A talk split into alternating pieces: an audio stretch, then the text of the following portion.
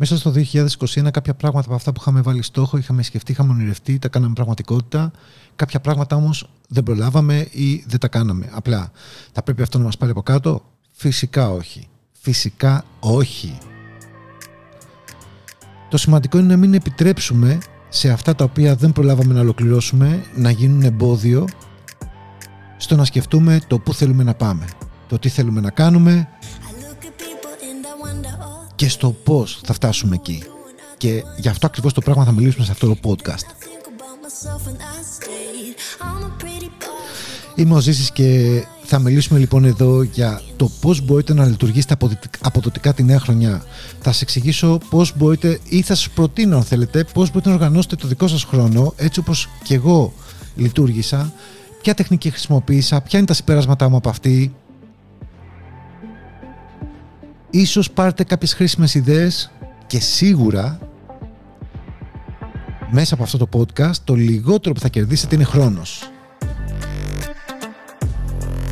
Γιατί μέσα στα επόμενα λεπτά θα μπορέσεις να πάρεις την εμπειρία, να αποκομίσεις μια εμπειρία ετών μέσα από πρακτικές και συμπεράσματα που έχω βγάλει δουλεύοντας όλα αυτά τα χρόνια με πάνω απ' όλα τον εαυτό μου και φυσικά με πάρα πολύ κόσμο.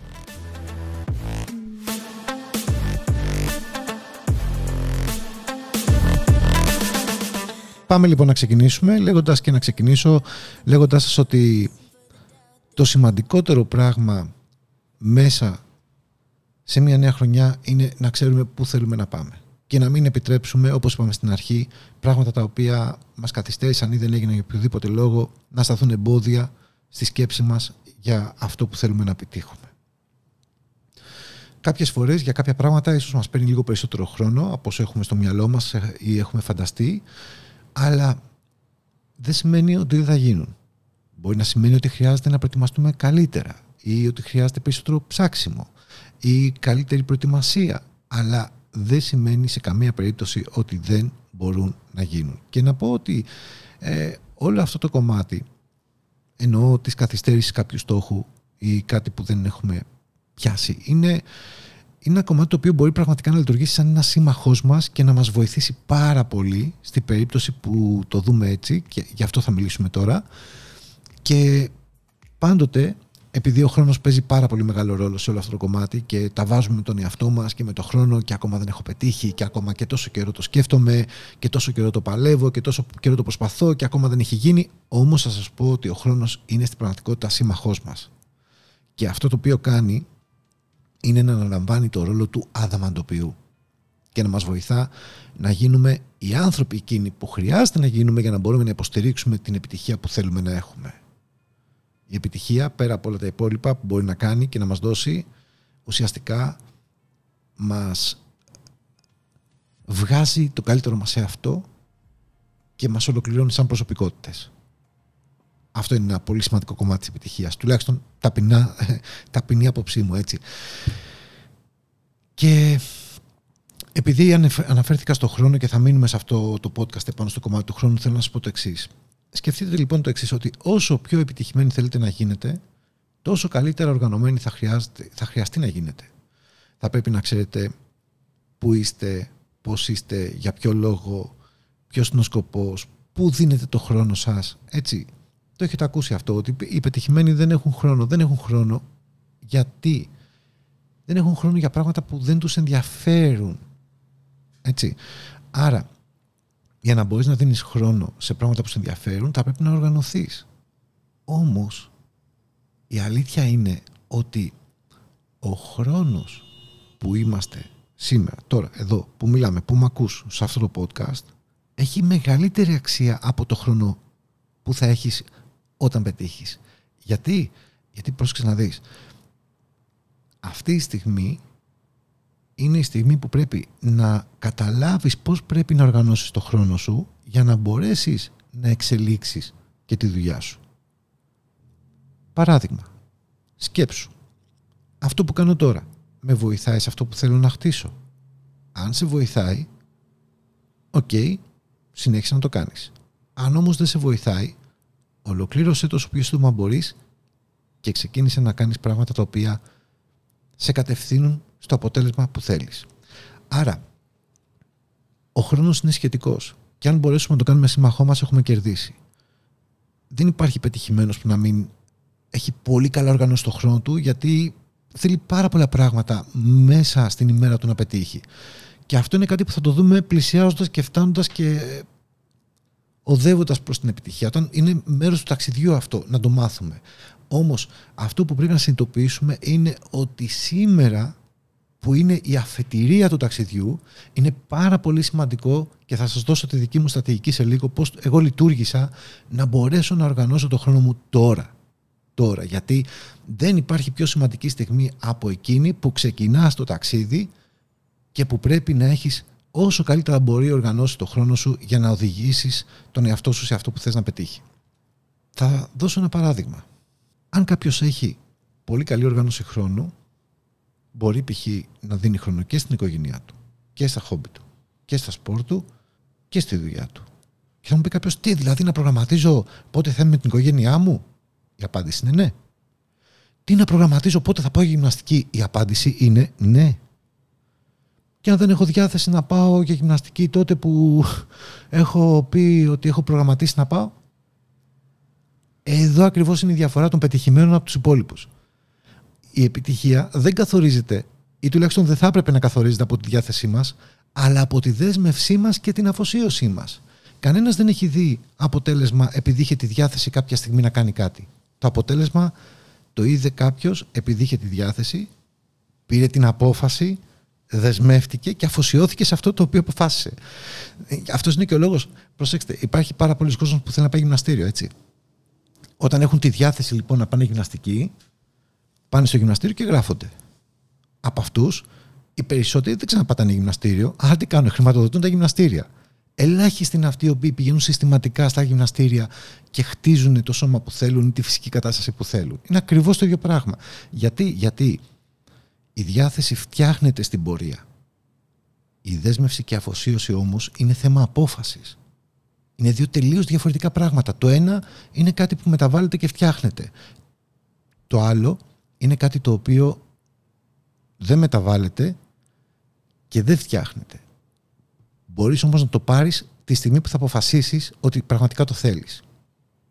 Άρα λοιπόν, από τη στιγμή που θέλω να πετύχω σε αυτό που κάνω, μπορώ να τα καταφέρω μόνο αν η απόφασή μου είναι μεγαλύτερη από τη διάθεσή μου. Να επιτρέψω σε αυτό που αποφάσισα να υπερισχύσει αυτό που αισθάνομαι θα έλεγα ότι αυτός είναι και έτσι το αυθόρμητα που το σκέφτομαι και ορισμός της πειθαρχίας, για παράδειγμα. Έτσι. Το να πειθαρχήσω δηλαδή σε αυτό που έχω αποφασίσει και να παρακάμψω τη διάθεσή μου, η οποία μπορεί να είναι στιγμιαία και να αλλάξει τσακ με ένα τηλέφωνο, με μια αλλαγή της θέσης του σώματός μου. Και για να επιστρέψω τώρα σε αυτό που ξεκίνησα στην αρχή, γιατί άνοιξε λίγο το θέμα παραπάνω, φανταστείτε τον εαυτό σας επιτυχημένο. Θα πρέπει να βρείτε χρόνο για την οικογένεια, την άθληση, τη δουλειά, τους φίλους σας κάποιο χόμπι ίσως. Όμως τίποτα από όλα αυτά δεν μπορεί να πραγματοποιηθεί αν δεν οργανώσουμε σήμερα το χρόνο μας με έναν τρόπο που να βοηθήσει το αποτέλεσμα που θέλουμε να χτίσουμε στο μέλλον. Πάμε λοιπόν να σας πω πώς οργάνωσα εγώ τον εαυτό μου στο ξεκίνημά μου με την ΕΛΕΡ. Το οποίο έγινε παράλληλα με τη βασική μου δουλειά, που σημαίνει ελάχιστος χρόνος, γιατί η πρωινή μου δουλειά είχε πάρα πολλές απαιτήσεις. Ήμουνα 8 με 10 ώρες στο δρόμο.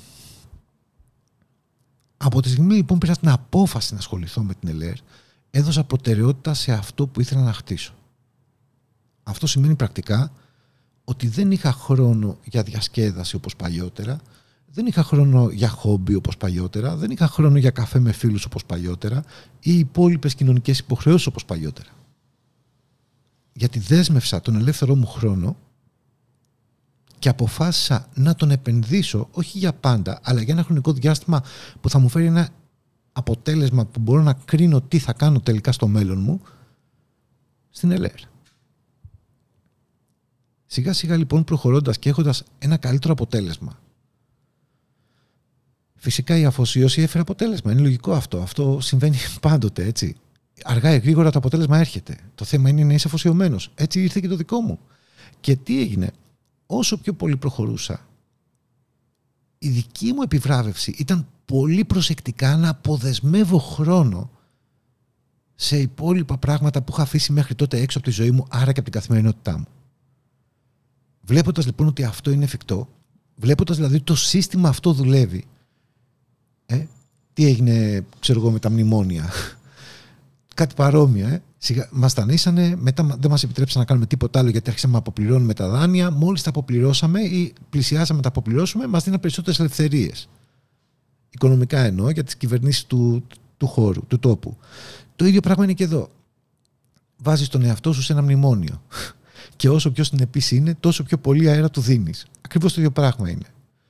Βλέποντας λοιπόν ότι αυτό είναι εφικτό και άρχισα να κατακτώ και να αντιλαμβάνομαι ότι αποδίδει αυτό το σύστημα, άρχισα να φαντάζομαι τον εαυτό μου μόνο με την ΕΛΕΡ.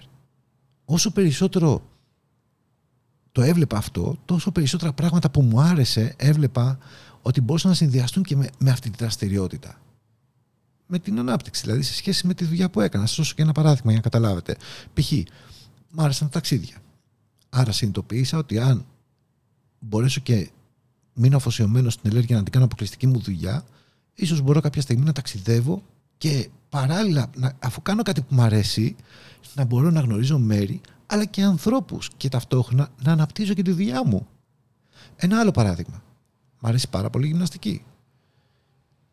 Είδα τον εαυτό μου, το φαντάστηκα να κάνω ταξίδια.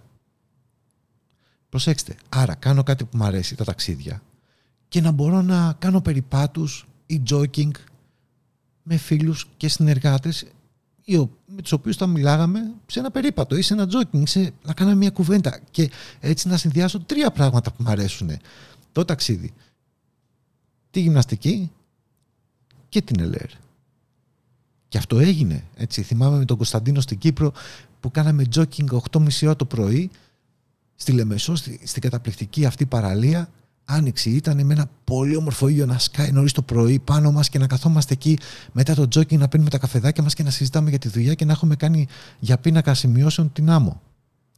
Απίστευτες εικόνες, καταπληκτικές εικόνες. Όλες λοιπόν αυτές οι ανακαλύψεις και αυτές γινόντουσαν πρώτα απ' όλα σε φανταστικό επίπεδο, προχωρώντας. Και μετά τις έζησα. Έτσι, γιατί όπως, όπως όσοι με ξέρουν, ξέρουν πάρα πολύ καλά ότι λέω ότι το όνειρο Πρώτα το ζεις με το μυαλό και μετά το ζεις με το σώμα. Όλες λοιπόν αυτές οι ανακαλύψεις για το πώς θα μπορούσε να είναι η ζωή μου δυνάμωναν την αφοσίωσή μου. Μου έδιναν ενέργεια να πάω all in μέσα στη δουλειά μου για να μπορέσω να κερδίσω τη ζωή μου.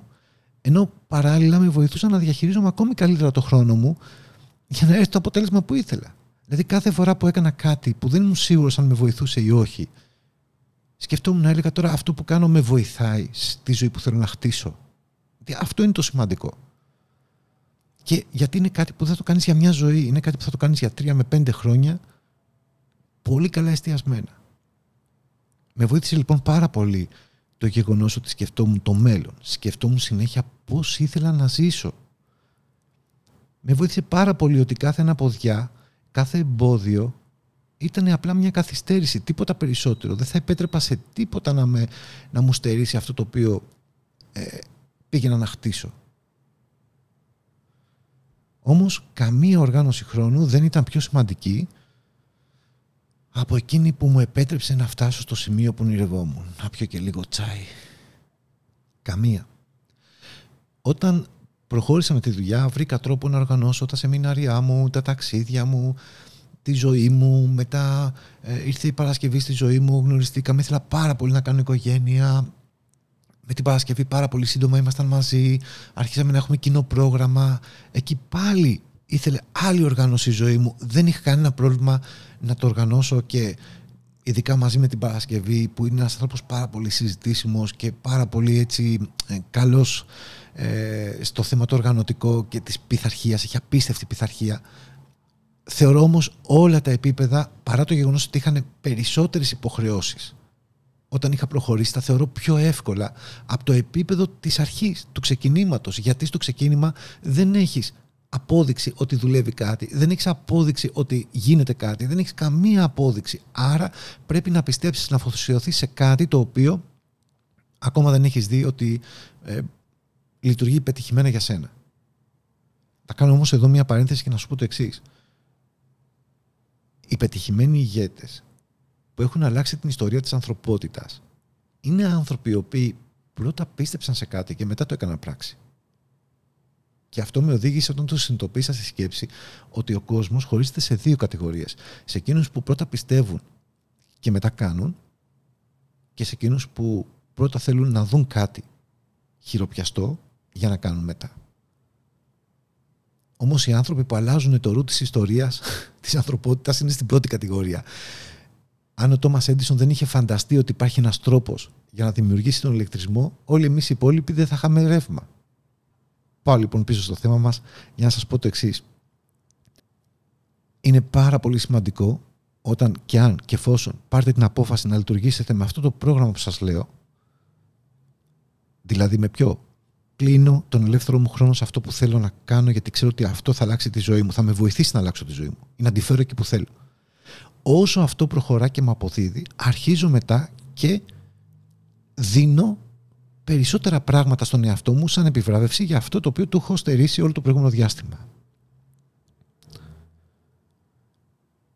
Το πιο σημαντικό task της επιτυχίας είναι η οργάνωση του χρόνου τη στιγμή που ξεκινάω γι' αυτό.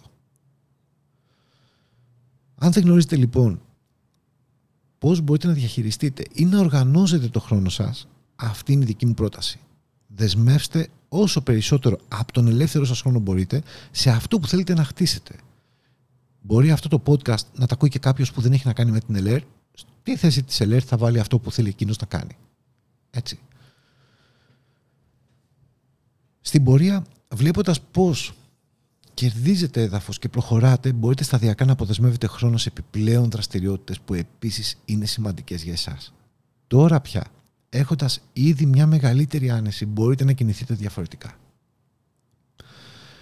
Να κάνω εδώ δύο παρενθέσεις. Η πρώτη παρένθεση είναι και έχει να κάνει με το πότε κάποιος αποδεσμεύει χρόνο σε ποιο επίπεδο, σε ποιο σημείο και πόσο χρόνο. Έτσι. Το πρώτο λοιπόν είναι που έχω να σας πω να μην βιαστείτε να αποδεσμεύσετε χρόνο. Δηλαδή, μην είστε χαλαροί με τον εαυτό σας, να είστε αυστηροί, να το κάνετε δύσκολα. Γιατί δύσκολες επιλογές οδηγούν σε εύκολη ζωή. Εύκολες επιλογές οδηγούν σε δύσκολη ζωή. Άρα, όσο πιο αυστηροί είστε με τον εαυτό σας, τόσο μεγαλύτερα ποσοστά επιτυχίας θα απολαύσετε στο μέλλον. Και ξέρω ότι αυτό που ζητάω είναι πάρα πολύ γιατί ξέρω ότι οι περισσότεροι θα πούνε ότι θα διαλέξουν το δύσκολο, αλλά ουσιαστικά ρίχνουν τις βάσεις γιατί αφορά τον εαυτό τους και θέλουν να κάνουν πάντα το πιο εύκολο. Είναι στη φύση μας αυτό. Είναι πολύ δύσκολο να επιλέξουμε το δύσκολο δρόμο. Εντάξει. Το δεύτερο κομμάτι, η δεύτερη παρένθεση έχει να κάνει με το πόσο αυτές οι στιγμές που θα δίνουμε στον εαυτό μας θα τον ανατροφοδοτούν. Συγγνώμη. Γιατί η ανατροφοδότηση, η ηρεμία, το να πάρω δύναμη, το να, κάνω, ε, να φορτίσω τις μπαταρίες μου, ε, που λέμε καμιά φορά, είναι πάρα πολύ σημαντικό. Άρα, δώστε στον εαυτό σας στιγμές που γεμίζετε τις μπαταρίες σας. Για μένα αυτό μπορεί να είναι μια αγκαλιά με, την κόρη μου και το γιο μου. Μπορεί να είναι ένα ταξίδι με την οικογένεια. Μπορεί να είναι ένα δείπνο με την Παρασκευή. Μπορεί να είναι μία ώρα στο γυμναστήριο. Εξαρτάται σε τι φάση βρίσκομαι και πότε το χρειάζομαι. Όλοι μας ξέρουμε τι είναι αυτό που μπορεί να μας τροφοδοτήσει και αυτό θα πρέπει να μην το στερήσουμε από τον εαυτό μας. Γιατί μόνο τότε μπορούμε να έχουμε και διάρκεια σε αυτό το οποίο κάνουμε.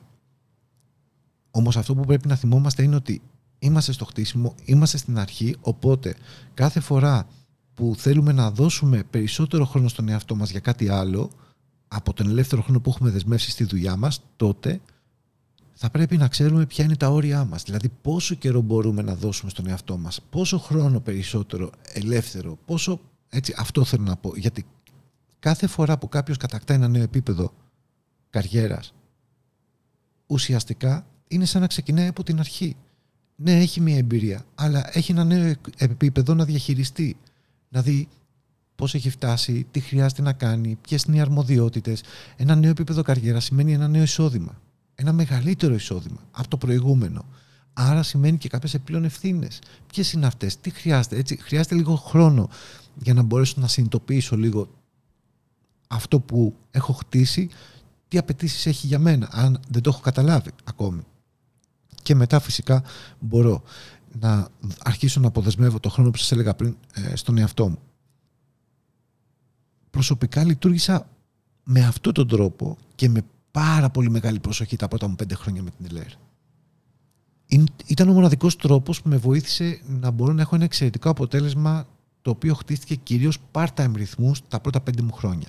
Γιατί μέσα στα πέντε μου χρόνια, τα πρώτα μου πέντε χρόνια με την ΕΛΕΡ, έφτασα στο top 100, top 50 του κόσμου, στο top 50 του κόσμου και αυτό χτίστηκε μέσα σε part-time ρυθμούς. Δηλαδή τα 4 από τα 5 χρόνια ήμουνα part-timer και η πρωινή μου δουλειά ήταν 8 με 10 ώρες την ημέρα, δεν ήταν λίγο. Άρα αν δεν ήξερα πού βρίσκομαι, γιατί βρίσκομαι εκεί, τι κάνω και για ποιο λόγο το κάνω, δεν υπήρχε περίπτωση να μπορούσα να καταφέρω κάτι τέτοιο. Και φυσικά να πω και το άλλο έτσι, δεν είμαι ρομπότ. Δηλαδή εννοείται ότι υπήρχε, υπήρχαν περίοδοι ή ε, στιγμές που έσπαγα το πρόγραμμα. Είναι και αυτό κομμάτι του προγράμματος, να σπάς το πρόγραμμα. Να νιώθεις ότι έχεις αυτή τη δύναμη ή επειδή έχεις δουλέψει πολύ μπορείς να πεις δεν το κάνω αυτό ή δεν θέλω εκείνο. Είναι και αυτό δύναμη. Όμως και αυτό πρέπει να έχει ένα όριο. Μετά από τα πέντε πρώτα μου χρόνια που αποφάσισα να αφήσω την πρωινή μου δουλειά να ασχοληθώ μόνο με την ΕΛΕΡ, χαλάρωσα λίγο. Και έψαξα να βρω τις νέες ισορροπίες όπως είχαν διαμορφωθεί στο επίπεδο που βρισκόμουν εκείνη τη στιγμή. Ένα άλλο κομμάτι που με βοήθησε πάρα πολύ σε αυτό το χρονικό διάστημα της αρχής και του χτισήματος του ονείρου ήταν η οργάνωση του χρόνου αλλά και η δημιουργία στόχων μία λέξη που σκόπιμα δεν την έχω αναφέρει μέχρι στιγμής γιατί ξέρω ότι ίσως δημιουργεί αποστροφή σε ανθρώπους που ακούν αυτό το podcast ή αρνητικά συναισθήματα. Και το κατανοώ αυτό γιατί συνήθως τους στόχους τους έχουμε συνδέσει με το κυνήγι των στόχων που, που κάποιοι άλλοι μας επιβάλλουν. Οπότε το έχουμε, πιέσει, το έχουμε συνδυάσει με πίεση. Όμως η πραγματική, και σας μιλάω τώρα εκπείραση έτσι, γιατί στο χώρο που ήμουν προ-ΕΛΕΡ, μόνο στόχους κυνηγούσαμε. Για τους οποίους δεν είχαμε και κάποιο ιδιαίτερο αντίκρισμα. Έτσι. Ίσα ίσα είχαμε πάρα πολύ άσχημη κριτική όταν δεν τους πιάναμε και γινόμασταν και σε κάποια meeting πωλήσεων γινόμασταν και ε, ντρεπόμασταν, γινόμασταν ρεζίλοι ή μας κάναν ρεζίλοι. Όμως όλη αυτή η πίεση με, ήταν και βασικός άξονας και βασικός λόγος που δεν, δεν μπήκα στην ΕΛΕΡ με το που το άκουσα και ήμουν πάρα πολύ αρνητικός. Αυτά σκεφτόμουν. Όταν όμως συνειδητοποίησα ότι οι στόχοι εδώ δεν έχουν να κάνουν με κάποιον άλλο, αλλά είναι στόχοι που θα με βοηθήσουν να εξελίξω τη δική μου ζωή. Όλα άλλαξαν. Και άρχισα να θέτω στόχους χωρίς καν να ξέρω ότι λέγεται έτσι αυτό το οποίο κάνω. γιατί, θα σας πω γιατί. Μετέτρεψα την κάθε μου δραστηριότητα σε ένα στόχο. Και αυτό με βοήθησε πάρα πολύ να χωρέσω μέσα στο πρόγραμμα που σας είπα πιο πάνω όσο έδινα στον εαυτό μου περισσότερες επιλογές και άνοιγα σιγά σιγά το πρόγραμμά μου δίνοντας πρόσβαση σε, σε πράγματα που παλαιότερα είχα αφήσει εκτός τόσο μεγαλύτερη σημασία είχε η έννοια του στόχου. Μου επέτρεπε να μπορώ να ελέγχω το τι θα κάνω, για πόση ώρα και για ποιο λόγο. Και σας ξαναλέω έτσι, υπήρχαν και στιγμές που το πρόγραμμα έσπαγε και έβγαινε εκτός. Είναι μέρος της χαλάρωσης και της επιβράβευσης. Είναι είναι μέρος της διαδικασίας. Δεν ξέρω πώς να το πω αλλιώς. Αλλά για να συνδέσω τώρα ολόκληρο το puzzle στο ότι έχουμε πει μέχρι στιγμής, να, να σας πω ότι στην πορεία κατάλαβα ότι οι στόχοι δεν είναι μόνο επαγγελματικοί, υπάρχουν και προσωπικοί. Και όταν συνδυάζουμε αυτά τα δύο μεταξύ τους, τότε έχουμε τη λεγόμενη ισορροπία. Αυτό το οποίο λένε work-life balance. Το οποίο, οι φίλοι μας στο εξωτερικό εννοώ, και το οποίο υπάρχει αλλά λειτουργεί εντελώς ξεχωριστά για τον καθένα. Υπάρχει, αλλά δεν υπάρχει σε φόρμουλα. Ο καθένας θα βρει την ισορροπία όπως εκείνος τη φαντάζεται. Για κάποιον η ισορροπία είναι να δουλεύει 80% του χρόνου του και 20% να βλέπει την οικογένειά του και να κάνει τα σπορ του. Για κάποιον είναι η ισορροπία 80% με την οικογένεια και 20% με τη δουλειά του. Έτσι, ο καθένας έχει το δικό του ποσοστό, τη δική του φόρμουλα για να μπορεί να αισθάνεται επιτυχημένος και ισορροπημένος στη ζωή του. Και φυσικά αυτό είναι κάτι το οποίο επίσης αλλάζει ανάλογα με τις συνθήκες όπως διαμορφώνονται στη ζωή μας. Κλείνοντας λοιπόν θα ήθελα να σας αφήσω θυμίζοντας ένα ρητό που λέει κάτι πάρα πολύ όμορφο λέει αυτό το ρητό. Το έχω ακούσει σε ένα σεμινάριό μου από το ξεκίνημα, στο ξεκίνημά μου. Λέει το εξής. Οργάνωσε τα λεπτά σου και θα οργανώσει τις ώρες σου. Οργάνωσε τις ώρες σου και θα οργανώσει τις μέρες σου. Οργάνωσε τις μέρες σου και θα οργανώσεις τις εβδομάδες σου. Οργάνωσε τις εβδομάδες σου και θα οργανώσεις τους μήνες σου. Οργάνωσε τους μήνες σου και θα έχεις ένα πολύ πολύ δυνατό και οργανωμένο χρόνο ο οποίος θα κατευθύνεται εκεί που θέλεις. Λοιπόν, ελπίζω να να πήρατε πράγματα από αυτό το podcast. Να σε ευχαριστήσω πάρα πολύ που φτάσατε μέχρι το τέλος. Θα χαρώ πάρα πολύ να μου γράψεις στα σχόλια τι ήταν αυτό που σου έκανε περισσότερη εντύπωση σε ό,τι άκουσες ή τι συγκράτησες περισσότερο; Αν πιστεύεις ότι είναι κάτι το οποίο μπορεί να βοηθήσει κάποιον άνθρωπο που γνωρίζεις, στείλ του το, κάνε το share. Γιατί πιστεύω πραγματικά ότι είναι, είναι πολύ δυνατό αυτό το podcast. Πάρα πολύ δυνατό. Πάρα πολύ δυνατό. Λοιπόν, καλή επιτυχία στα σχέδιά σου. Τώρα θα σου μιλήσω στον ελληνικό. Μπορείς να εγγραφείς στο κανάλι μου στο YouTube, μπορείς να μπεις στο blog μου, να διαβάσεις πάρα πολύ υλικό. Και θα χαρώ πολύ να σε δω και στο Instagram μου, να συνδεθούμε εκεί και να μιλήσουμε προσωπικά. Πολλά πολλά φιλιά και απεριόριστες επιτυχίες. Θα είμαστε εδώ και θα τα λέμε. Talk about quiet with a big mouth. Listen for the doubt then call it. Make you out for what you say to me. Look at every single date if you got what i need